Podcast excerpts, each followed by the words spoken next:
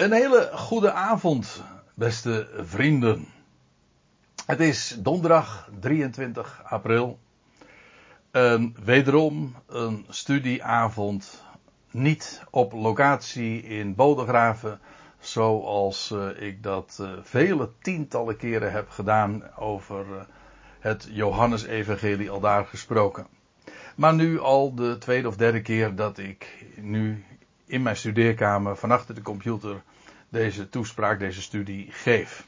En ach, het mag dan niet het ideaal zijn. Het heeft toch ook wel weer uh, voordelen, moet ik erbij zeggen.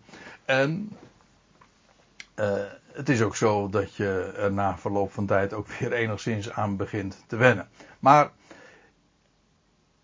ik moet er meteen ook bij zeggen, ik hoop dat het uh, gauw tot het verleden gaat behoren.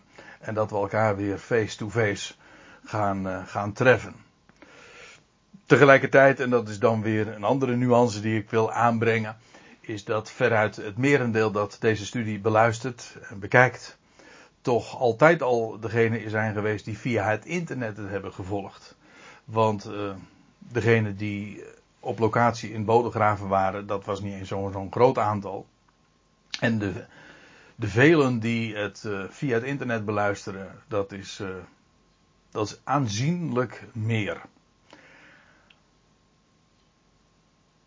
Vanavond, en het is eigenlijk, dat is ook een overeenkomst, op dit moment tenminste, want normaal gesproken zou ik donderdagavond om 8 uur de, deze studie geven. En waarachtig, dat is het nu ongeveer ook.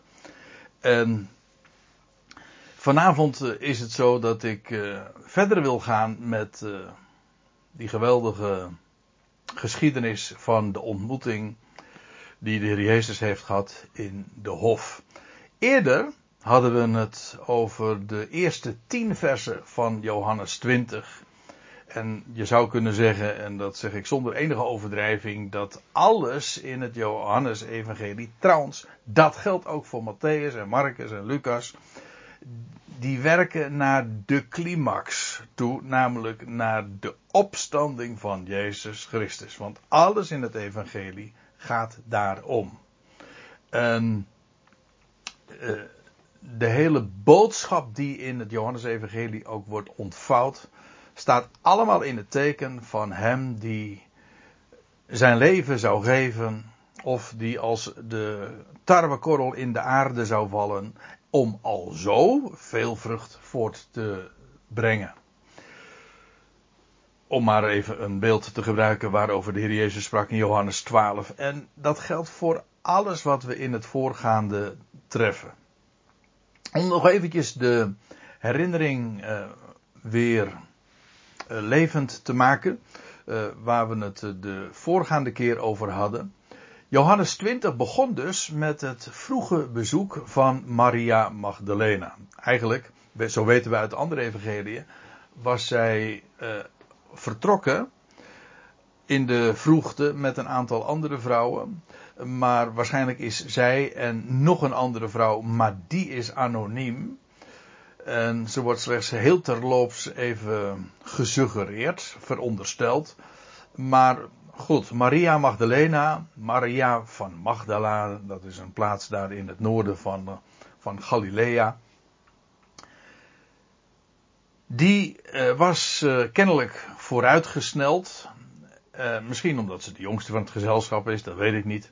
In ieder geval, ze was vooruitgesneld en zij was bij het graf aangekomen en tot haar grote schrik, het was trouwens nog schemerig.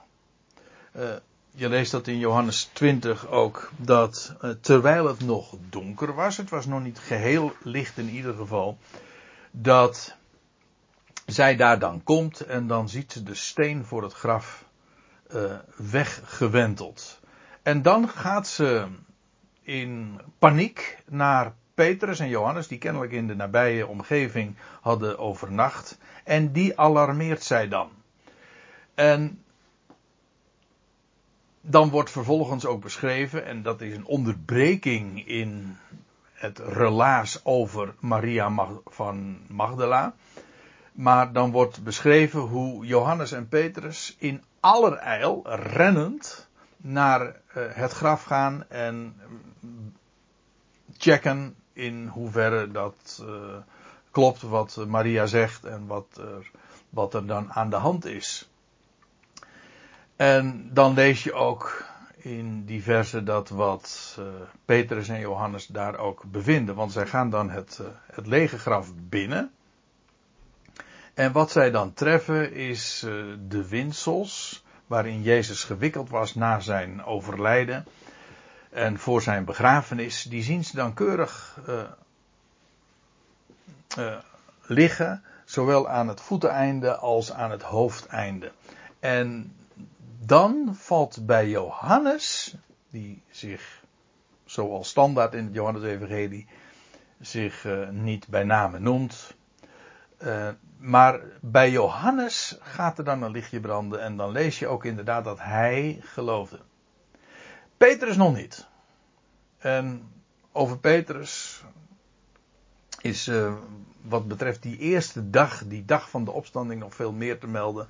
Want uh, later is hij trouwens nog weer teruggegaan, hoogstpersoonlijk, uh, naar het graf om nog een dubbelcheck te doen. En we weten ook dat de Heer Jezus die dag hoogstpersoonlijk is verschenen aan Petrus. Hij is aan Kefas verschenen, nog voordat hij later ook aan het hele gezelschap verschijnt. Waar trouwens het vervolg van Johannes 20 ook over spreekt. Daar zullen we het de volgende keer over hebben nog voordat eh, Jezus verschijnt aan de twaalf, lezen we dat hij al uh, verschijnt ook aan Petrus. Nu, en dat is het unieke van de geschiedenis die we nu onder ogen hebben, en waar we het vanavond, eh, waar ik vanavond graag wat over wil vertellen, is dat daar gesproken wordt, en alleen Johannes maakt van deze geschiedenis melding, namelijk dat Maria van Magdala of Maria Magdalena naar uh, het graf is gegaan en daar in de tuin uh, dan uiteindelijk een ontmoeting heeft als eerste met de opgestane. En weliswaar lezen we in de andere evangelie ook over de vrouwen die dan bij het graf komen. Maar dat vermeldt Johannes dan weer niet. Johannes die focust op Maria van Magdala. En haar verhaal is echt buitengewoon uh, bijzonder. Zij is de eerste die een ontmoeting heeft met de opgewekte Christus. En ik wil vanavond graag ook wat vertellen over, niet alleen over het, de historische impact daarvan, dat zij al de eerste daarin is, Hoewel zij trouwens, en dat is eigenaardig, maar dat zeg ik even terzijde, dat uh, in ander verband wordt zij uh, niet eens genoemd. Als Johannes, pardon, als Paulus vermeldt aan wie Jezus Christus na zijn opstanding is verschenen, dan noemt hij de dames helemaal niet. Dat, wat de betekenis daarvan is, dat, daar gaat het nu even niet om.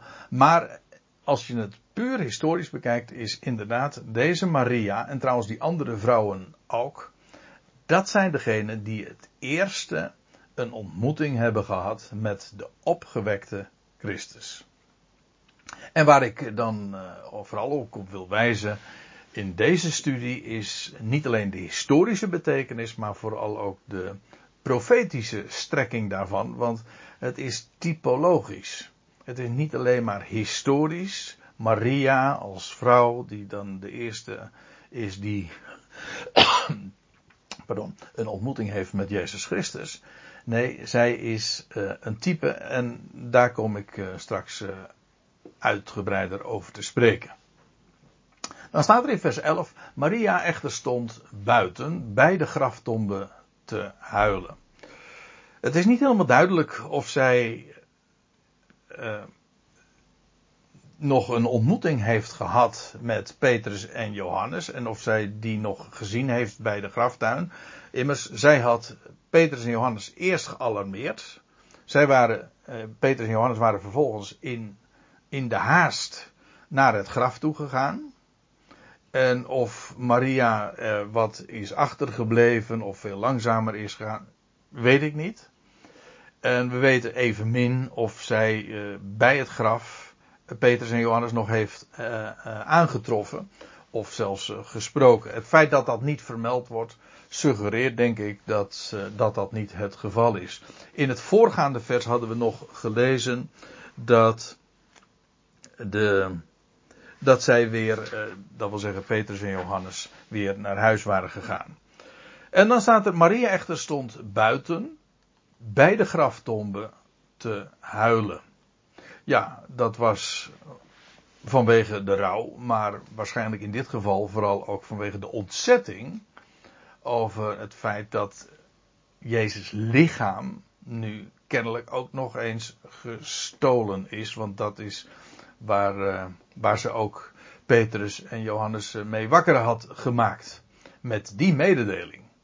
Zij had haar conclusie al getrokken en zij is nu in, uh, in nog meer rouw gedompeld als dat ze al was. Voordat ze bij het graf kwam. En dan lees je, terwijl zij luisterde, terwijl zij dan huilde, bukte zij in de graftombe. Het komt er eigenlijk een beetje op neer dat zij haar conclusie al had getrokken. Namelijk dat Jezus lichaam was weggenomen. En nu gaat ze het pas echt onderzoeken. Nu, gaat ze echt ook uh, checken uh, wat er eigenlijk aan de hand was. En het fenomeen dat een mens eerst zijn conclusie trekt. Alvorens uh, te checken en te onderzoeken. Ja, dat is een fenomeen uh, waar, uh, waar we wel vaker op stuiten.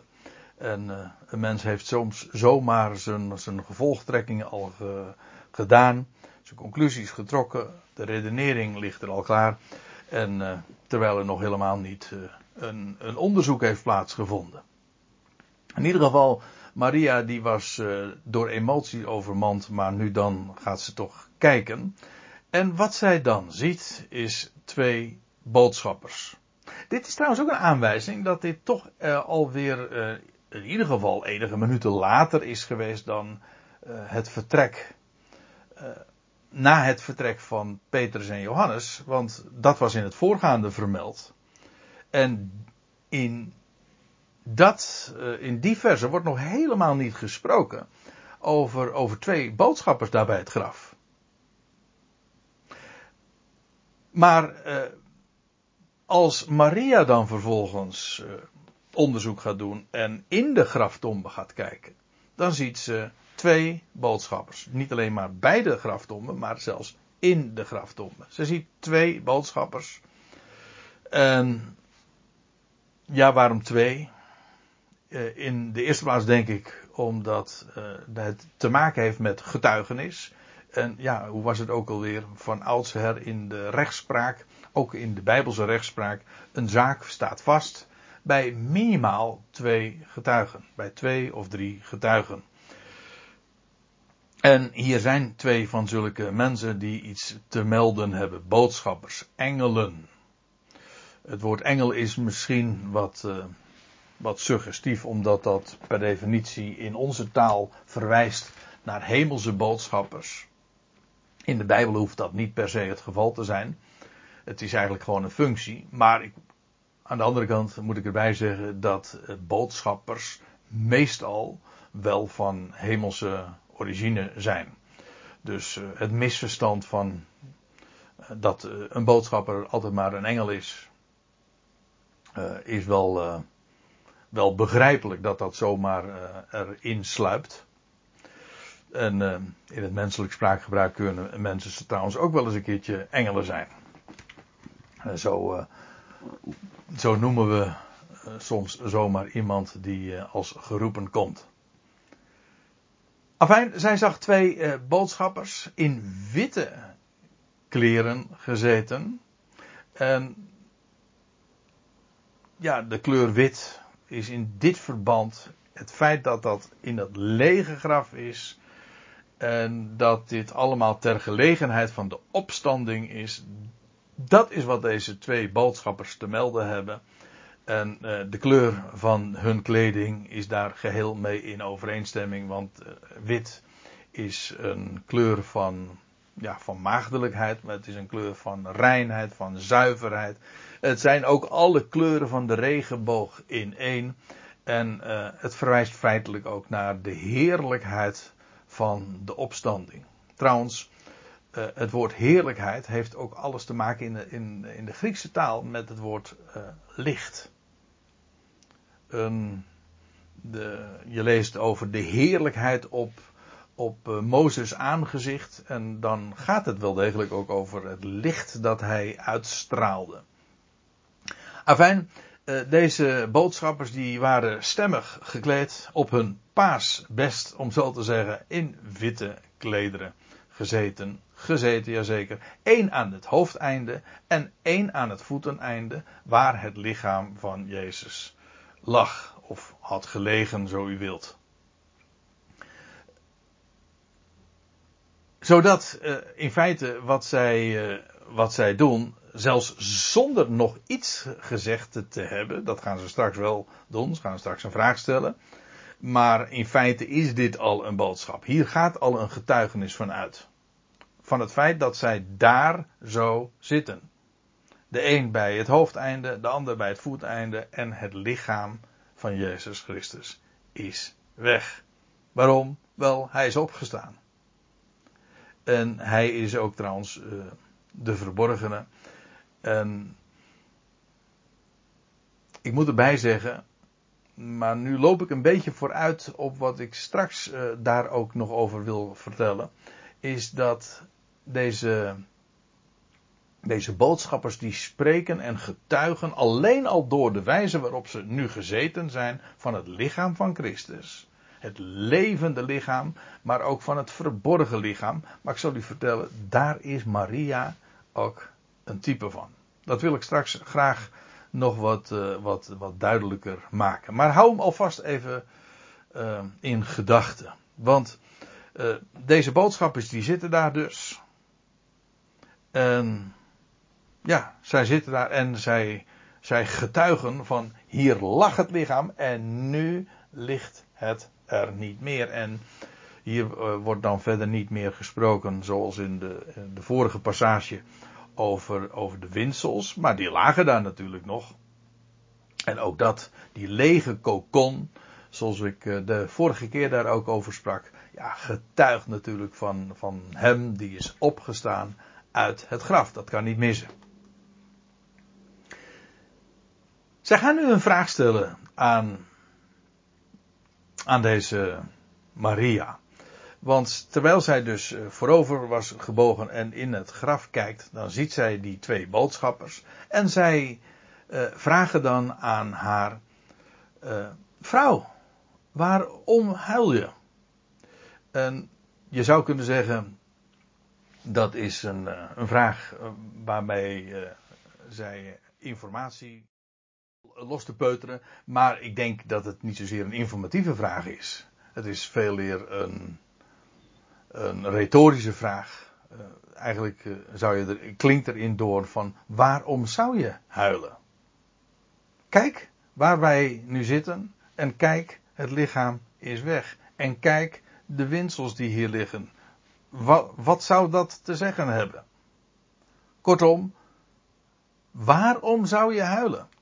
En zij zei tot hen, en ik maak hieruit op, uit de wijze waarop zij reageert op deze twee boodschappers, dat zij totaal niet eraan heeft gedacht dat dit engelen waren, hemelse boodschappers. Zij ziet het niet, zij doorziet het niet. En kennelijk is daar verder ook niet zoveel opmerkelijks aan geweest. Eh, behalve dan dat zij zo in het wit gekleed zijn. Maar uh, voor de rest denk ik niet dat deze uh, boodschappers zich in een ander opzicht ook zo hebben onderscheiden.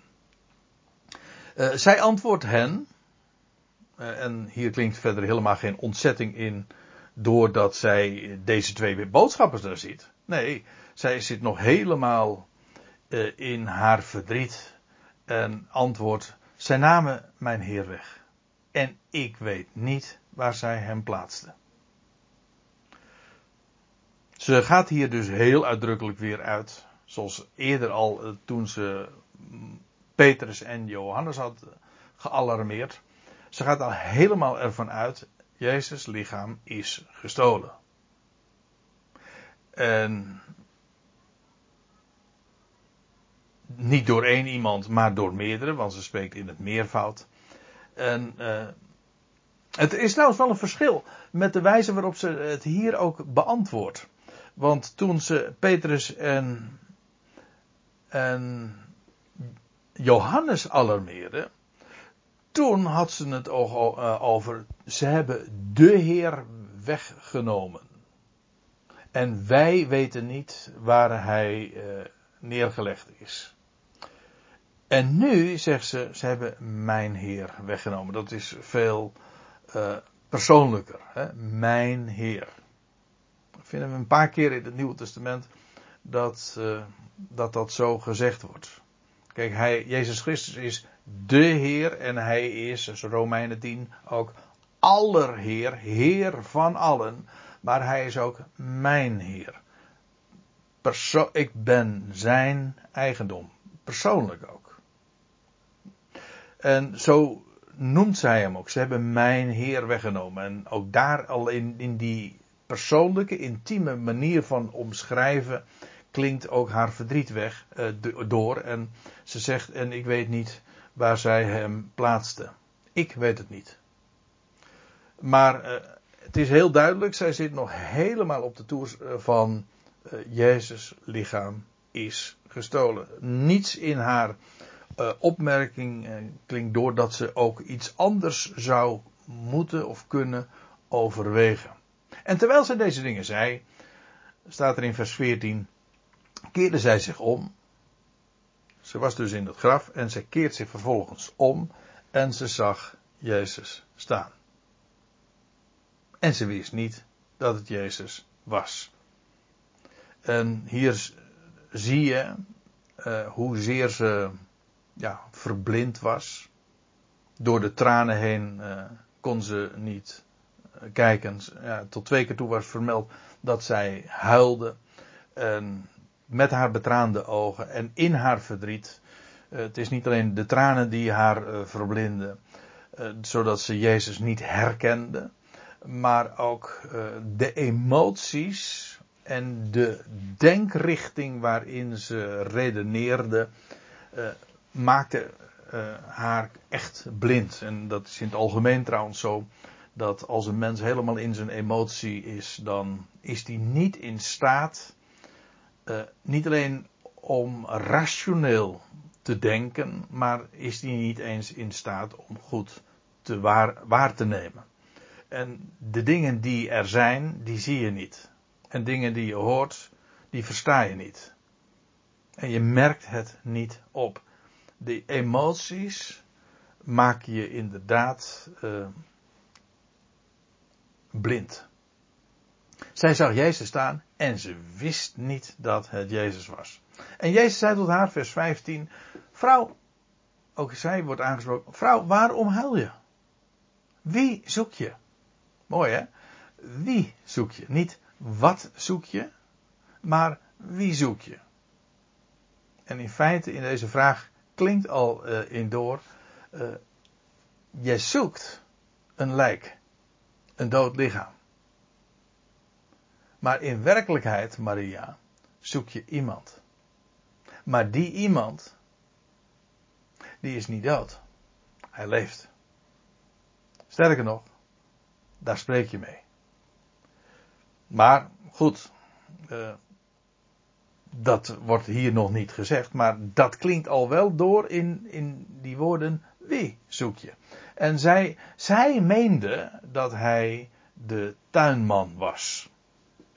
Ja, moet uh, je realiseren, dit was in een hof. En die hof, uh, de hof van Jozef van Arimathea, die rijke man.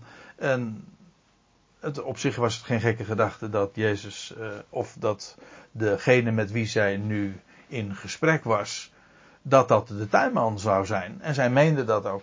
En de aardigheid is dat natuurlijk was dit een misverstand. Natuurlijk was dit weer een conclusie van haar. En toch, dat is het geweldige. het misverstand is bij nader inzien en typologisch juist zo ontzettend waar. En ik wil daar graag wat, wat meer over vertellen. Want de tuinman, aan wie denken we dan? Wie was de eerste tuinman? Wie was de eerste hovenier? Ja, nou dat uh, kan niet missen. Dat moet natuurlijk degene geweest zijn die ooit in de Hof van Eden geplaatst werd. En die de Hof zou bouwen en bewaren. En dat was Adam. Adam was de tuinman. En wat de Bijbel voorzegt is dat de zoon van Adam zou gaan vervullen dat wat de eerste Adam niet kon doen en ook niet heeft kunnen vervullen. Dat is in feite de, de tuinman die ontslagen is. Hij moest de hof verlaten. En ja, dat is de geschiedenis van alle Adamieten van alle mensenkinderen, alle afstammelingen van Adam. Maar wat de Bijbel zegt is dat er iemand zou komen, de, de Ben-Adam, de zoon van de mens. En hij is de laatste Adam. En hij gaat vervullen dat wat Adam was opgedragen. En de aarde tot een paradijs te maken. Dat is wat de laatste Adam, de Messias, gaat doen. Want de Messias is niet alleen maar de zoon van Abraham. Hij is niet alleen maar de zoon van David. Hij is ook de zoon van de mens. De Ben Adam. Zij meende dat hij de tuinman was. En. Wat dacht je wat? Hij was eigenlijk ook de tuinman. Namelijk de echte, de ware. Wil de ware tuinman opstaan? Nou, de tuinman was opgestaan. Dat is precies ook de titel die hij nu draagt. De laatste Adam een levendmakende geest. En ik wil nog eventjes in herinnering roepen dat we hebben gelezen over, over die hof in Johannes 19 vers 41. Het was een hof, ja, met een nieuw graf. Waar nog nooit eerder iemand in gelegen had. Wel nu, in deze hof, op deze dag, is de steen weggewenteld. En is de eersteling in het graf, maar ook de eersteling uit het graf verrezen. En hij is inderdaad degene die de hele aarde tot een paradijs gaat maken en die de hele mensheid insluit. En deze dag is de meest gedenkwaardige dag uit de hele wereldgeschiedenis. Ik aarzel niet om dat inderdaad te zeggen. Hier vond de grote beslissing plaats. Dit is die day. Decision Day. Deze dag is de dag waarin, waar de dood werd overwonnen. Zij meende dat hij de tuinman was. En ik wil graag dat er is uh, in een, een, schemaatje onder. Uh, even duidelijk maken hoe uh, Maria Magdalena een type is van Eva. Nee, ik zeg het uh, nu verkeerd. Ik bedoel, hoe Eva uh, een type is, of laat ik het nog anders zeggen. Hoe uh, er parallellen zijn tussen enerzijds Eva in de hof en Maria van Magdala ook in de hof. En die twee wil ik in een, een schemaatje zo eens naast elkaar zetten wat overeenkomsten aanwijzen. Maria, en dat is eigenlijk de clue van wat ik uh, daarover wil vertellen. Maria vervult eigenlijk de rol van Eva. En dat heeft nog weer een vervolg, maar eerst eventjes wil ik dat uh, laten zien op een puntsgewijs. Eva bevond zich ooit in de Hof van Eden. Maria Magdalena bevindt zich in de Hof van Arimathea. Eva ontmoette Adam ooit na het ontwaken uit zijn diepe slaap. Maria Magdalena ontmoet de laatste Adam ook na het ontwaken uit zijn diepe slaap, zeg maar gerust zijn doodslaap. De slaap van zijn dood. Dat is ook uh, terminologie die we eerder in het Johannes-evangelie tegenkwamen, Johannes 11. Eva, die ontmoet Adam, namelijk de hovenier. Zij gaat hem ook in feite in de functie die hij van Gods wegen had gekregen bijstaan. Althans, dat was, dat was de opdracht. Maria Magdalena, die ontmoet ook Adam. Maar nu de laatste Adam. En ook dat is de hovenier. In de meest diepe, brede zin van het woord. Uh, die je maar denken kunt. En dan wil ik nog op een andere parallel wijzen. Eva, zij, haar naam betekent moeder van alle levenden. Wel, van Maria van Magdalena kunnen we iets soortgelijks vaststellen. Want ook Maria staat aan de wieg van het nieuwe leven. De laatste Adam is opgestaan uit de doden. Hij is zojuist ontwaakt, opgewekt uit de doden. En de eerste die hij treft, dat is deze Maria. En daarmee staat Maria inderdaad aan de wieg van het, van het nieuwe leven. De eerste die de Heer Jezus ontmoet is deze Maria Magdalena. En dat maakt deze ontmoeting, deze geschiedenis ook uh, heel uniek. Dan wil ik op nog iets wijzen. En nu komen we bij, uh, bij, die, bij de, de typologie.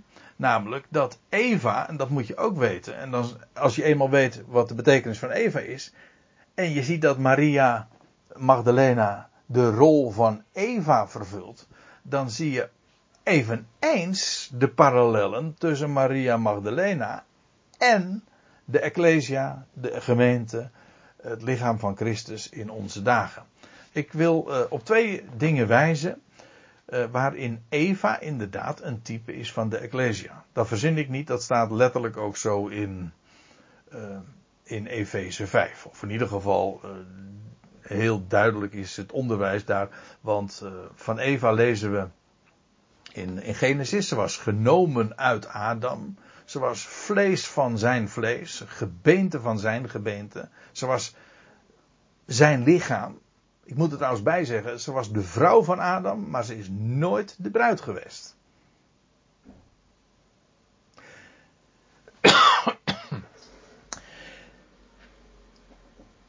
Deze uh, Eva, die is een type, zo weten we uit uh, Paulus' betoog in de Efeze 5 is een type van, uh, van, de, van de Ecclesia. Want Paulus laat dan zien dat ook de Ecclesia is, maakt deel uit van Christus lichaam. Ze is vlees van zijn vlees. En dat is een, een geweldige, een geweldige gedachte. Dat, dat deze persoon uit, uit de eerste hoofdstukken van Genesis. Uh, volgens Paulus zelf. En hij zegt: deze verborgenheid is groot. Uh, maar deze persoon, Eva, uh, is een vooruitwijzing naar het lichaam van Christus. Ze is uit de laatste Adam, om zo te zeggen, genomen. Ze maakt deel uit van zijn lichaam. Ze is niet de bruid, dat is waar.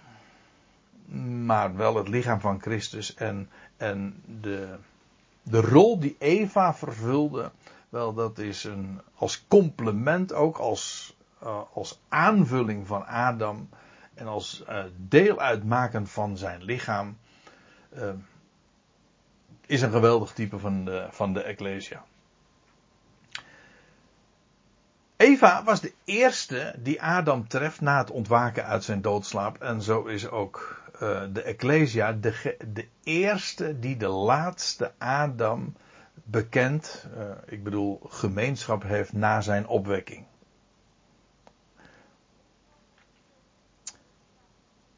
Wat het gezelschap dat uh, God vandaag uitroept, dat is een gezelschap van eerstelingen. Eerst is daar Christus Jezus, hij is opgestaan uit de doden.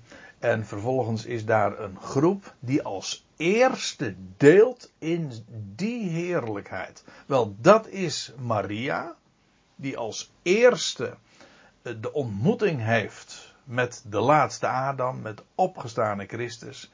Wel nu, daarin is zij ook een, uh, een, een, type van, maar ook eh, dat loopt parallel met de positie van de Ecclesia in onze dagen. Ze deelt in de heerlijkheid als eerste uh, gezelschap uh, die gemeenschap heeft met, maar ook een één gemeenschap is, op de meest intieme wijze die je maar denken kunt. Namelijk als zijnde zijn lichaam. Nou, nauwer kun je toch niet verbonden zijn met hem. We zijn als gemeente, als ecclesia, zijn lichaam. Wel, uh, wat God ook nog nadien gaat doen en hoe hij ook uh, zich nog, uh, hoe de laatste Adam nog bekend gemaakt gaat worden. De eerste met wie hij van doen heeft en met wie hij, aan wie hij zich bekend maakt, dat is Maria. En nogmaals, daarin is Maria ook een type van, van de Ecclesia in onze dagen. Goed. Uh, we gaan even weer terug naar de geschiedenis. Ik kom straks nog eventjes uh, terug op uh, die, die typologische lijn. Maar eerst nog eventjes weer terug naar de geschiedenis zelf. Maria die zich had omgekeerd en dacht dat ze in aanraking was gekomen met, met de tuinman. En dan vervolgens spreekt ze hem aan en dan zegt ze: Indien u hem, weg, indien u hem wegdroeg, zeg dan waar u hem plaatste. En ik zal hem wegnemen. Ze gaat er trouwens dus ook van uit dat deze tuinman wist waar, waar Jezus was. En als ik het zo zeg, klopt dat nog ook. Maar het is nog allemaal onwetendheid nu, op dit moment, bij haar. En dat alles verandert in één keer. In één woord. Want Jezus zegt vervolgens haar naam. En dat geeft zo'n omkering. Ja, letterlijk. Want dan staat er: Jezus zei tot haar: Maria. En als je dat leest, dan kun je dat maar één ding bij voorstellen. En dat is: Hij heeft haar naam genoemd. Zoals zij dat ook uh, kende uit het verleden. Zo noemde Jezus haar. Met die intonatie, met die woorden, met die kracht, met die. Uh, met dat timbre. sprak uh, Jezus haar uh, aan. En nu. Op deze. Op deze dag. wordt ze weer aangesproken. Jezus zei tot haar Maria. En ze keerde zich om. En ze zei tot hem in het Hebreeuws Rabboni. Dat wil zeggen leraar. In het Hebreeuws zit daar zelfs nog de gedachte in van mijn leraar. Mijn heer had ze eerder gezegd, maar Rabboni. Eh, dat wil zeggen leraar. Degene die mij onderwijst. En één woord was nu genoeg om haar volstrekt te doen omkeren. Kennelijk had ze zich weer weggekeerd uh, in het, tijdens het gesprek. En, en, maar dat ene woord en die ene naam en de wijze waarop het gezegd werd, was voor haar voldoende om ineens uit te roepen. Rabuni. Het feit dat ze uh, dat ook zo zegt. Uh, Jezus, Jezus heeft tot haar gezegd Maria. En zij zegt Rabuni in het Hebreeuws. En Johannes die, die tekent het zo op als, als dat zij het ook gezegd heeft. In, eh, in Johannes 10 lezen we dat uh, gezegd wordt, uh, als de heer Jezus dan spreekt over de herder en over de schapen, en dan, dan zegt hij dit. De schapen die, van de goede herder, de schapen horen zijn stem. En wat doet de goede herder ook? Hij roept zijn schapen bij naam. Hij kent ze bij naam en hij roept ze ook bij naam. Nou, daar is dit, eh, deze geschiedenis en dit voorval natuurlijk een prachtig voorbeeld van. Hoe de opgewekte haar aanspreekt, Maria.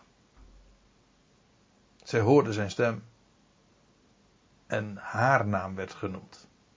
En alles was in één keer volstrekt helder. Alles viel op zijn plek. Het kwartje was gevallen.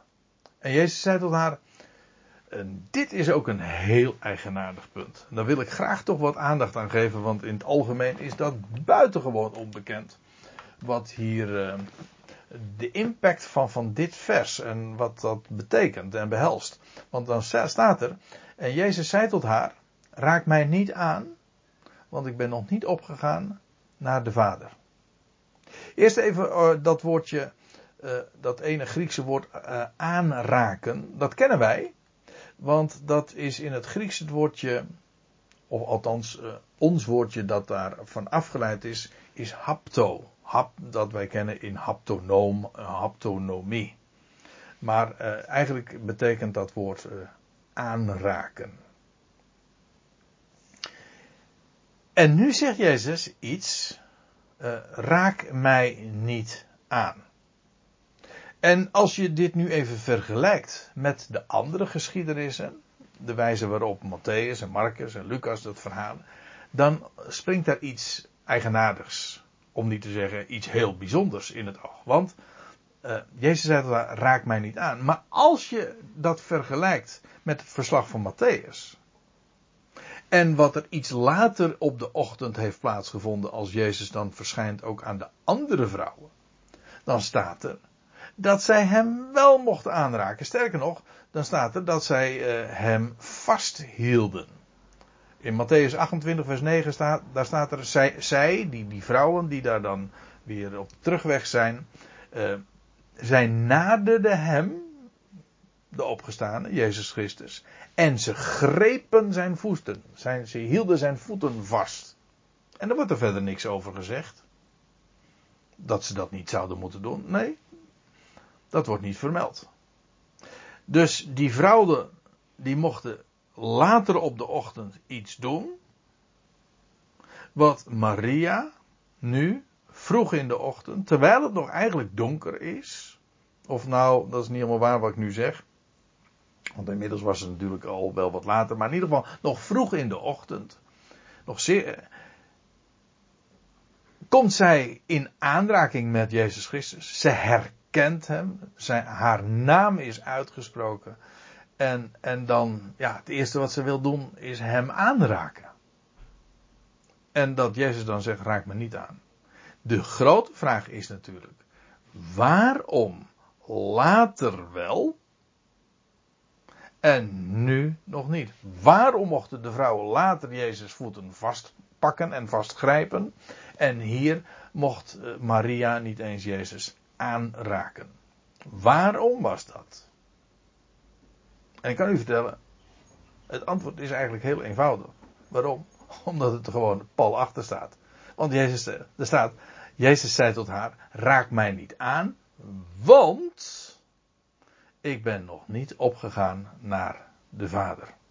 Dat is de reden. En de enige logische conclusie uit die woorden is dat Maria Jezus nu ontmoet, nog voordat Jezus zich gemeld heeft bij de Vader. En later, als Jezus dan de vrouwen tegenkomt en ontmoet en aan hen verschijnt, is hij al wel inmiddels opgegaan naar de Vader. En ik denk dat hier een, een hele belangrijke uh, les in ligt besloten. Kijk, we kennen natuurlijk allemaal de, de, de, gegevens dat Heer Jezus op de dag van zijn opstanding, ja, uiteraard uit het graf verrees en is verschenen. En veertig dagen later uh, vanaf de Olijfberg ten hemel voer.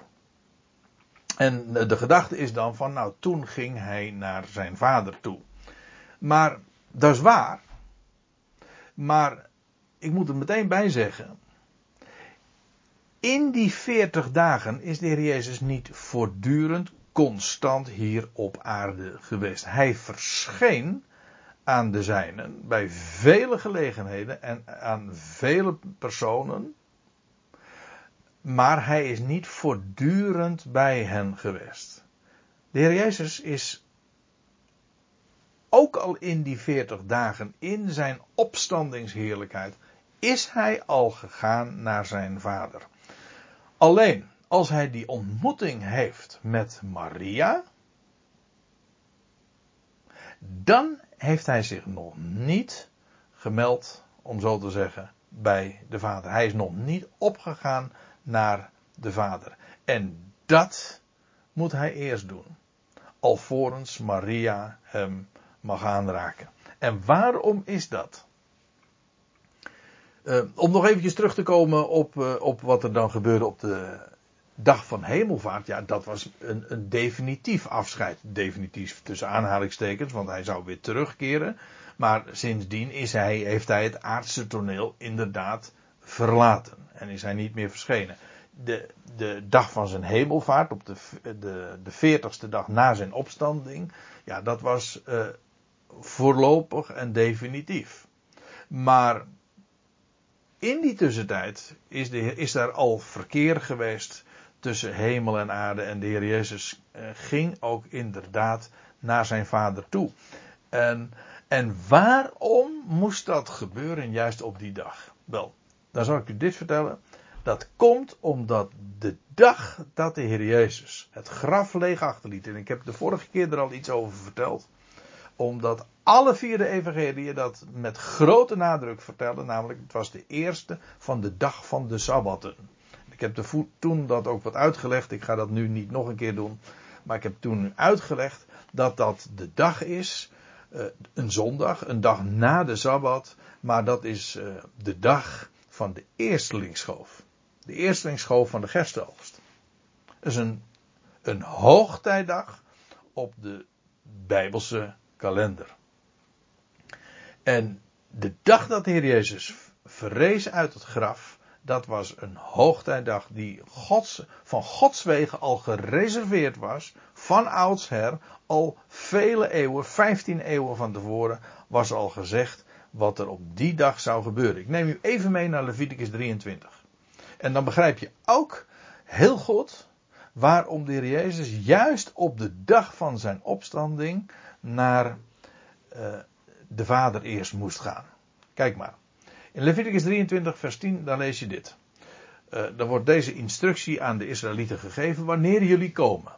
In het land dat ik jullie geef en jullie haar oogst oogsten, dan zullen jullie een eerstelingsschoof naar de priester brengen. Een schoof, uh, dat wil zeggen een, een, bundel van aren, gerst, van gerst namelijk. Want uh, over die oogst gaat het hier. En de eerstelingsschoof, dat zie je altijd in de Bijbel, het eerste, dat krijgt de hoogste bestemming. En die eerste aarde, die eerste schoof, die zou dan gebracht worden naar de priester. En dan staat er in vers 11, hij zal, dat is de priester, hij zal die schoof zwaaien. Uh, het wordt ook een beweegoffer genoemd. Het is gewoon, hij, hij, het, uh, het, was eigenlijk een zwingende priester. Hij zwaaide, hij, hij bewoog met die schoof als een embleem ook van leven. Want iets wat beweegt, ja, dat leeft. En die schoof werd gezwaaid voor het aangezicht van Jawel deze. En dat is heel uh, eigenaardig, want dit is precies waar we het nu ook over hebben. de heer Jezus moest op de dag van zijn opstanding moest hij voor het aangezicht van Yahweh als de schoof van de eersteling bewogen worden, gezwaaid worden. Hij moest eigenlijk, om zo te zeggen, hij moest naar de vader toe en gaan zwaaien. En tonen en demonstreren. Ik ben opgestaan. En zie hier, hier ben ik. Ik ben die eersteling. Hij, en als, ik lees nog even door in Leviticus 23. Hij zal de schoof zwaaien voor het aangezicht van Yahweh, opdat jullie welgevallig zijn. Ik ga daar even aan voorbij. Maar uh, dan nog iets. Uh, de, er wordt ook gezegd wanneer dat moest wezen. Er wordt trouwens geen datum voor vermeld, maar wel een dag. Uh, een, een, dag in de week. Namelijk, het was de dag na de Sabbat. Onze zondag dus. En die schoof, die eerstlingsschoof, die werd bewogen, gezwaaid voor het aangezicht van Jahweh. Op de dag na de Sabbat zal de priester die zwaaien. Nou, wat de heer Jezus nu zegt, op, de, op deze bewuste dag van de eerstlingsschoof, nadat hij als eersteling is verrezen uit het graf, en als hij dan Maria als eerste vroeg in de ochtend treft, daar in die hof, in dat nieuwe graf waaruit hij als eersteling was verrezen, wat hij zegt, raakt me niet aan. Ik ga eerst op naar mijn vader. Ik ga eerst zwaaien naar hem. Eerst voor het aangezicht van Yahweh zal ik bewogen worden als de eersteling. En wat hij dus zegt tegen Maria is. Uh, raak me niet aan. Waarom niet? Ik ben nog niet opgegaan naar de Vader. Dat moest eerst gebeuren. Dat maakte trouwens ook de ontmoeting met Maria uh, heel bijzonder, want dat betekent dus dat voordat de Heer Jezus al bij de Vader is geweest, al Maria heeft aangesproken en zich aan haar bekend heeft gemaakt. Waarmee ook gezegd wil zijn hoe bijzonder deze Maria is. Ik weet niet of u uh, uh, een beetje op de hoogte bent van alle legendes en mythen uh, rond Maria Magdalena, maar er is heel veel over deze vrouw gefantaseerd.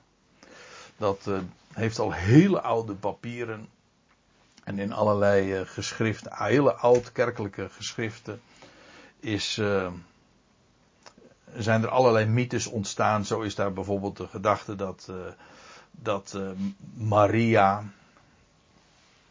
Ehm, dat is trouwens een, een, een, verhaal dat erg bekend is geworden door de boeken van Dan Brown. waarbij wordt, uh, waarin wordt verteld dat uh, Jezus een verhouding zou hebben gehad met Maria Magdalena. En later trouwens ook, ook zulke verhalen zijn ontstaan. Allemaal mythen, allemaal uit de duim gezogen. Dat Jezus een verhouding zou hebben gehad. Sterker nog, dat hij met, later ook nog met Maria getrouwd zou zijn. En zelfs kinderen zou hebben verwekt. En waarom vertel ik dit nu? Want je zou kunnen zeggen dat is alleen maar een dissonant. Dat is het ook, want het zijn, dat zijn afschuwelijke dingen waar ik niets mee heb. Maar er zit één element in en waardoor dit kon ontstaan. En dat is dat men wel ingezien heeft dat deze Maria een hele bijzondere betekenis heeft. En dat deze Maria in feite een antitype is van Eva.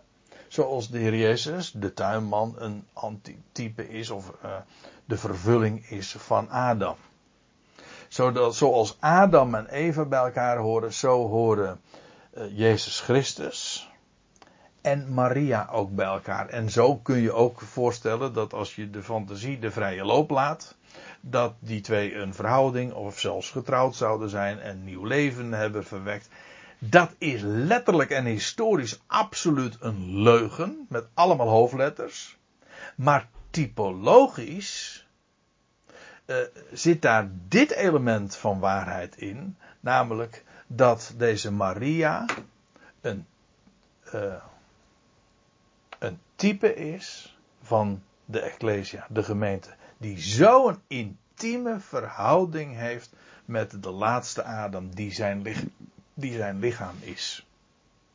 Inderdaad één met hem gemaakt is door hem gekend is. En voordat hij ten hemel voert, al zich aan haar heeft bekendgemaakt. En eigenlijk al uh, zich met haar, aan haar verbonden heeft. En, en wat je hier ziet is een, een vooruitwijzing al naar de geweldige hoge plaats die dat eerste gezelschap heeft, eh, dat gevormd wordt rondom de opgewekte Christus, namelijk de Ecclesia, die in onze dagen wordt gebouwd.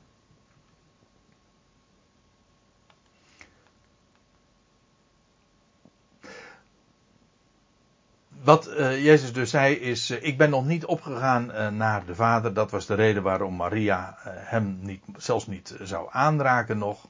Maar zegt hij dan, ga naar mijn broeders en zeg tot hen, ik ga op naar mijn Vader en jullie Vader, naar mijn God en jullie God. Eerst even dit, ga naar mijn broeders.